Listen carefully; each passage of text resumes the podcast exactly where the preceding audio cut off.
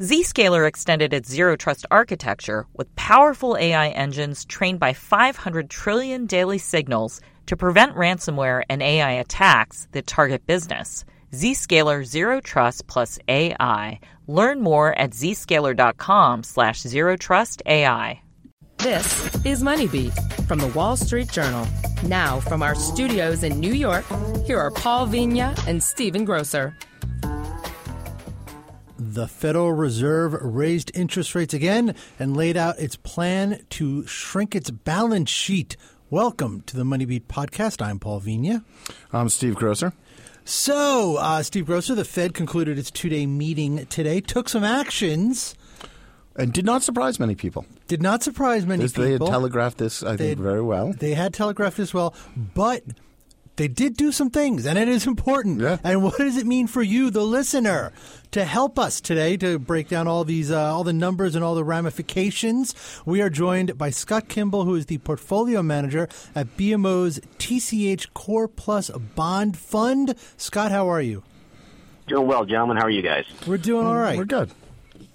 So, I mean, Scott, just right off the bat, what was your take from this uh, this policy statement and uh, meeting? Well, you know, throughout the day, there was this air from the morning CPI report, which is a little Okay. disappointing that the market started getting the feeling like maybe the Fed was going to surprise us. And it turned out that they stuck to their guns and they didn't surprise in any way, shape, or form. They were very consistent uh, with their message that they've been delivering in raising rates. They were very consistent in their message about uh, future expectations for perhaps shrinking the balance sheet. And they did give a tip of the cap and a little acknowledgement of uh, inflation data being a bit disappointing. But uh, they added a little sentence just to sort of, you know, let people know that they're reasserting their view that yes, we saw the bad CPI print as well, uh, and we are monitoring it, but it's not going to change our direction. We're still thinking that inflation is going to accelerate at some point. We don't know when, but we're pretty confident that it will um, and the bond market uh, didn't really react, which says that you know at least to to our interpretation that it, what the Fed said, the market took in stride and uh, didn't really do an about face uh, from from anything or any anything that had been set in place uh, earlier in the day. I want to take just a, a quick step back to what you were saying earlier, just about in the morning. After the economic data, you had uh, CPI came in a little bit weaker. Also, retail sales were not, you know, great either. Um, that the market thought the Fed might surprise them. If the Fed hadn't raised rates today, w- w- what would have that done to its credibility? I guess with uh, investors and the markets in general. I think that if the Fed were to, if they had decided to punt on today's opportunity to raise rates, then what that would have translated to the market is we, the Fed, are not 100% confident in the direction of this entire Right. train. uh, meaning that the forecast about growth and their, ex, their uh, expectations for inflation and some of the, particularly the, the traction they, they feel has been in the labor market, it would have been the Fed stepping back and saying that on the broad issues, the direction this train is going, we think we may be changing tracks.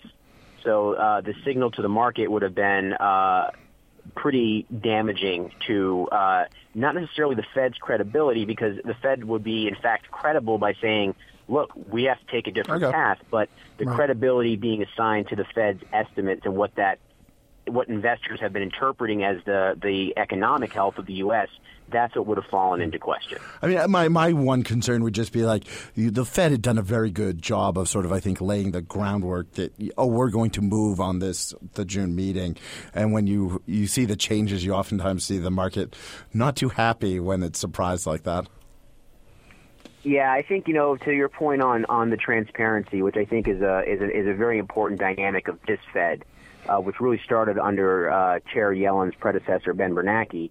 Uh, is uh, the Fed has been very transparent uh, with their messaging to the marketplace and very clear uh, in the direction and the directives that they're that they're putting forth. And I think that if there's one thing that that they're going to really try to maintain going forward as they weave through this process, is that the again it's the direction of of the train, and that when they're thinking about the forward-looking Right. expectation for their policy decisions and what they're seeing in the economy, they really they, they they don't want the market to get off track or waver too much in any one report, but really come back come back home to us, the Fed, look at what we're saying, and, and we will tell you if and when a particular data point is, is overly important. You know, the thing that struck me about the this, the numbers that came out, right? They released a statement. Uh, Fed Chairwoman Janet Yellen had a press conference, but they also re- released their long term projections. And the thing that struck me about it, Scott, and maybe you feel differently or the same, is you know you guys are talking about the economic numbers that came out this morning and how they were sort of disappointing uh, Wednesday morning, or how they were disappointing. But what, what struck me about it was the Fed's long term projections really don't point to an economy that is going to take any kind of sharp uh, uptick. I mean, GDP growth somewhere around 2%. Inflation, they hope somewhere around 2%. Unemployment, they see staying where it is for like 2017, 2018, 2019. They have it all at 4.2, 4.3, 4.2%. Uh, just you know, it, it, seems to me that the Fed is saying do not expect the economy to get much better than what you are seeing today. And Scott, did you read that? Do you think am I wrong about that? No, you're not, and that's part of the transparency discussion about the Fed keeping keeping everything in front of the market. The Fed, if anything, Chair Yellen has been very uh, consistent in making the uh, use of the qualifier. She won't just say we expect growth. She says we expect moderate or modest growth. Uh, she won't come forward and say that you know this is a tightening cycle. She keeps referring to it as removing accommodation, meaning that we're not actually putting the brakes on the economy because the economy is not growing at a at a rate that warrants putting the brakes on. But we also are taking some of the sugar out of the punch bowl. Mm-hmm. We've had this in place for a bit too long, so we're looking to take away some accommodation. But we key are we're key to make sure the tools that we need remain in place to keep the thing going in the right direction. So uh, I think that you know you're you're correct in that um, the the long term expectations uh, that they continue to hammer home do not speak to runaway growth. They speak to uh, okay growth. They don't speak to poor growth or overheating growth. Just right down the middle, standard two percent, um, healthy economy, but certainly not overly robust. Yeah. Uh, let's take a break here because you brought up a couple of things that I really want to get into, but we do have to take a break. And rather than, you know, cut that conversation in half, let's just do it now, clean. We will come back on the other side more with Scott Kimball from BMO about the Federal Reserve. AI may be the most important new computer technology ever, but AI needs a lot of processing speed, and that gets expensive fast. Upgrade to the next generation of the cloud, Oracle Cloud Infrastructure, or OCI. OCI is the single platform for your infrastructure, database, application development, and AI needs. Do more and spend less, like Uber, 8x8, and Databricks Mosaic. Take a free test drive of OCI at oracle.com slash Wall Street. oracle.com slash Wall Street. Make sure to check out the Future of Everything podcast because the future is closer than you think. All new episodes each Friday in June. The Wall Street Journal. Listen ambitiously. This is Moneybeat from the Wall Street Journal. Now, from our studios in New York, here are Paul Vigna and Stephen Grocer. Welcome back to Money Beat. Paul Vigna, Stephen Grocer here in the studio in New York City, joined on the phone today by Scott Kimball, who is portfolio manager over at BMO. He runs the TCH Core Plus Bond Fund. And, you know, Scott, you had mentioned in the last segment uh, Janet Yellen's assertion that you know they're not tightening, they're just removing some accommodation, and that kind of gets to what was really the big issue today that that people in the market wanted to hear about, which was the Fed's plans for their balance sheet. Uh, if you're not familiar with this, folks, the Fed had a balance sheet, their holdings of assets, mostly government assets, of about nine, eight, nine hundred billion before the crisis. After the crisis hit, and in the years since, uh, as a result of all their stimulus efforts. Their balance sheet is now about four and a half trillion dollars. That is government debt, um, mortgage-backed securities, everything they bought off the banks really through the stimulus. Uh, stimulus programs, and now they're trying to figure out how to wind that down, when to wind it down, what pace to wind it down. And, and Scott, they detailed some of this today. And to bring it back to your question, if they are winding down that balance sheet, uh, is is there really any difference between you know, the, saying that this is removing accommodation and actual tightening? I mean, is that just a semantic difference, or is there a real difference there? Well, you know, I think our, our position would be that there is a real difference there, and that uh, the terminal point for tightening is one where you you think, okay, you know, I've raised interest rates to neutral. I need to go farther because I want to see growth come down. What the Fed is actually doing now is saying we need to take away some of this accommodation. We need to raise interest rates to a to a neutral standpoint and stop when we're at the point where we think the economy will neither contract nor grow further, but will just remain stable. So there there are some differences uh, between those those two ideas of tightening versus removing accommodation. Uh, we like to give it the example of the punch bowl and the sugar, meaning that you leave the punch out because you want the party to keep going on, but you remove some of the sugar because there's a bit of a sugar high uh, throughout the crowd. Yeah, but the, the sugar is what makes the punch fun. I mean that that's yeah. I get the the great uh, William McChesney Martin quote about taking the punch bowl away. Like, if you're leaving out an unspiked punch bowl, what kind of party do you have? One that one where things start to go back to an orderly fashion when maybe the rock and roll's gotten a little too loud. I like that answer. Actually, that's a, that's a good reply. I mean, how how can we've talked a lot about this here just in our newsroom about the amount of li- liquidity sort of sloshing around the markets. Um, how is, is that something that you all are keeping an eye, an eye on? And how much would the Fed sort of pulling back on and shrinking its balance sheet sort of help rectify that problem? You know, uh, it, it's a good it's a good point you raise, and when you look at um, Chair, uh, Chairperson Yellen's comments in the presser today following the the release, she did make uh, some references uh, to financial market valuations. Um, she also made re- references to those being ref- uh, incorporated and reflected into a lot of the financial conditions indexes that people will look through uh, as ways of kind of gauging the overall condition of the marketplace. Yeah. Uh, our position still remains that there's one thing the Fed is very aware of. It's that, you know, they themselves are, of course, long a lot of bonds and that the government has a lot of growing uh, borrowing needs, potentially with some fiscal stimulus coming even more. And that uh, institutions, the retail investors, have also moved into a lot of credit-related investments, corporate bonds, high-yield securities, equity pay, uh, dividend-paying equities, right. things that are that are income-related type investments. And in order for it to have a functioning market where all those different areas or pools of investments remain uh, stable, you have to have a stable and functioning credit market, which needs liquidity. So if there's one thing that we think the Fed will definitely keep uh, their keep tabs on, it will be the pulse and the healthy the health the healthiness of the uh, credit and liquidity conditions in the marketplace because that is when you get to that neutral Fed Fed policy, that's what can that's where things can come undone. That's where you can take a step back and see uh, some risk to the economy is that you're at a neutral Fed funds rate, but then credit conditions start to subside.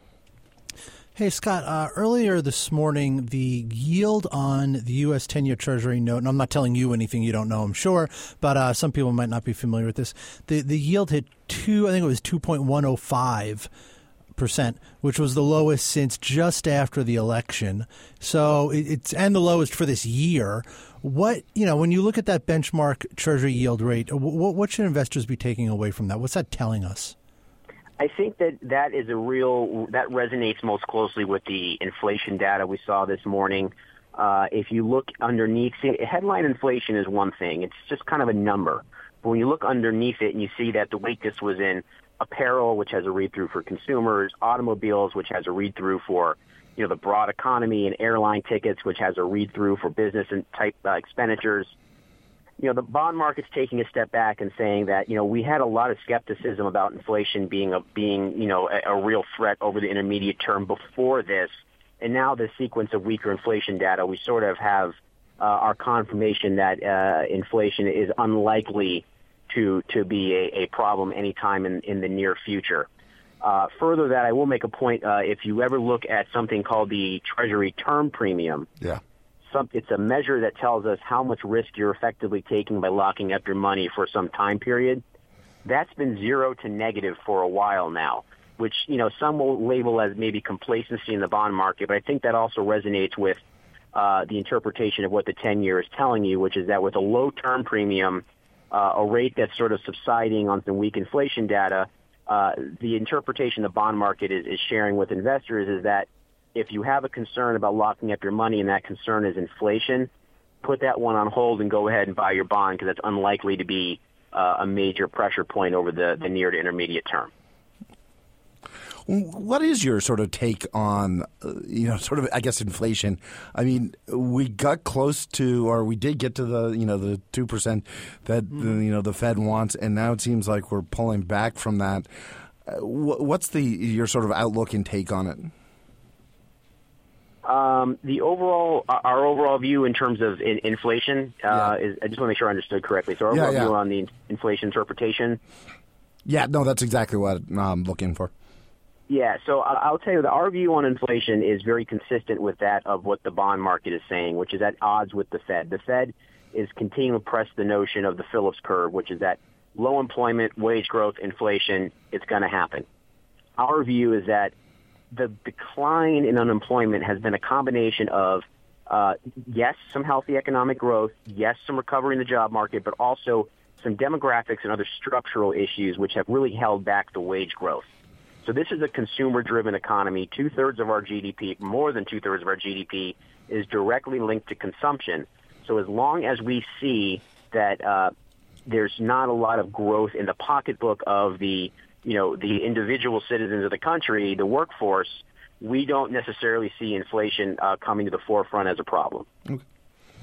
And I and I guess uh, sort of to wrap it up here, one of the big questions I think in the you know week leading up to this meeting wasn't really whether they were going to raise uh, rates this meeting, but was what was the rest of the year going to look like? Um, was the Fed going to move on the balance sheet? Was it going to raise one more time, or was it going to raise two more times, um, or none at all? What after this after this policy statement and, and, and meeting? What is your sort of view on you know going forward for the Fed in terms of rates and the balance sheet? Well, I can tell you uh, our team here and the way we position the Core Plus Bond Fund uh, is consistent with uh, perhaps one more increase out of the Federal Reserve and any changes to the balance sheet being uh, very uh, slow and methodical and one that plays out over a seven to ten year type period uh, where effectively the reduction is very incremental and the reabsorption of those securities in the marketplace, particularly mortgage-backed securities, is rather orderly. That ties back into the comment that I made where our team is very focused and very consistent in the view that uh, the Fed is very well aware of the conditions in the bond market, and they need the bond market to function very calmly uh, and very methodically, uh, particularly when it comes to the credit markets. So we continue to wrap this up and think that when we go as we go forward, if you see one more hike out of the Federal Reserve uh, in the second half of the year, probably again towards that latter part of the year, make you know in December like we've seen the past two years, um, that will be consistent with their message, and then an incremental balance sheet approach that lets securities run off, but the most important thing is, you know, the terminal point. And the Fed, if you go and look within their their commentary today, yes, they were transparent, but they were very ambiguous as well when it comes to the actual nuances they were sharing. And that you can drive a truck through the balance sheet yeah. story. They told you it's going to be somewhere between, right. you know, this, where it started at 900 billion and where it peaked at four and a half trillion. Uh, and somewhere in between there is where they're, they'll they'll let it rest uh, based on the economic conditions, which again feeds through to the idea liquidity very important, credit markets very important, orderly functioning of interest rates extremely important. Uh, and to get to that point, you really can't press the market more than perhaps one more increase later in the year. Mm-hmm. Transparent ambiguity. That's what it comes down to. Scott Kimball is portfolio manager at BMO's TCH Core Plus Bond Fund. Thank you, Scott. Thanks for taking some time. I know it was a busy day for you. Thank you for having me. Look forward to speaking with you guys again. Yeah, thanks absolutely. a lot. Absolutely. And everyone, thank you for listening, and we will talk to you soon. This message comes from Viking, committed to exploring the world in comfort. Journey through the heart of Europe on an elegant Viking longship with thoughtful service, destination focused dining, and cultural enrichment on board and on shore. And every Viking voyage is all inclusive with no children and no casinos. Discover more at Viking.com.